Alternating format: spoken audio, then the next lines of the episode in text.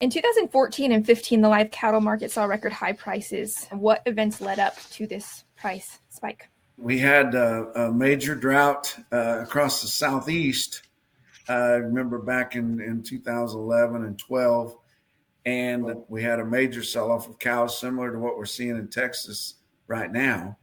And so there was lighter numbers. We had had a drought uh, previous to that out west. We had pulled really deep and we were at the end of our cycle. In 2012, we had the tightest or the lightest numbers of beef cows mm-hmm. than we had had since the early 1950s. And we mm-hmm. easily had twice as many people in this country. Wow. People saw opportunities in that. Now, I think the market got artificially driven up, which I know it did. And, and there was some guys in the commodity business that uh, that did that. Namely, one of my heroes, Memphis Charlie McVean.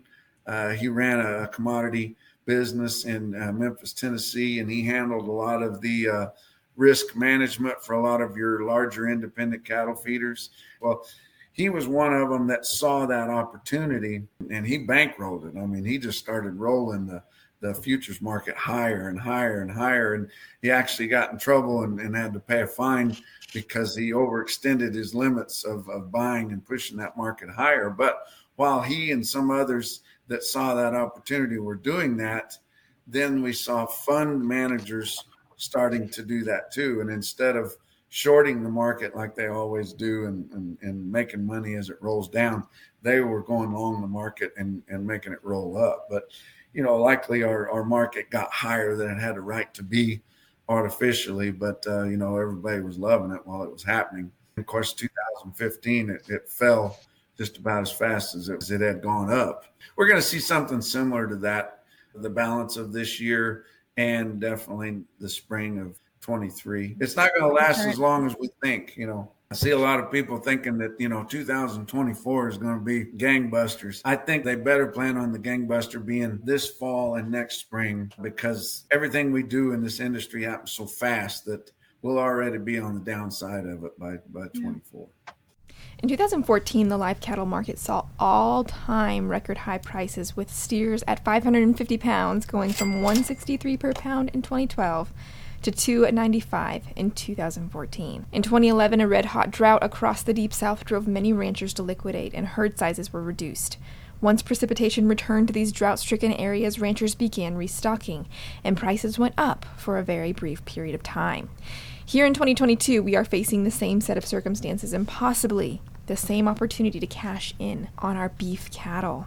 But here are three things that you need to pay attention to. Number one is that any upcoming price spikes will be very short term. As Corbitt Wall mentioned, prices went down in 2015 just as quickly as they went up in 2014. Another thing I want you to really pay attention to is his mention of the artificial stimulus that the market received. And keep that in mind as you make decisions going into the next year. Number two is that the upcoming opportunity in the conventional cattle market is for established ranchers only.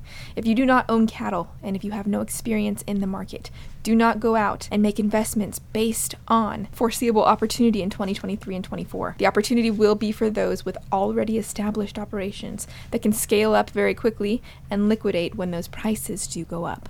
Number three is grass based operations will receive the greatest benefit from the price increases. The price of grain has tripled over the past couple of years, and while those prices are softening up just a little bit this year, the reality is, is that in systems where grain is still a heavy input, any additional profits that you may see in the coming year, year and a half will be eaten up by the additional cost of those grain inputs. Just for example, corn went from $3 a bushel in the southern plains to $9 a bushel, and essentially tripling the cost of gains, which the cost of gains is how much it costs to put one pound on an animal before sending it to market. And since cattle is sold by live weight per pound, the cost of gains is going to directly correlate to your profit and loss at the end of the year. So the important thing here is cheap gains, and that typically comes from pasture and grass and not grain. And the cost of gains is something I really want to hone in on here because it's why I constantly push books like Quality Pasture like management intensive grazing, like salad bar beef, because these books teach you how to put weight on animals using pasture. Because we are at a place in time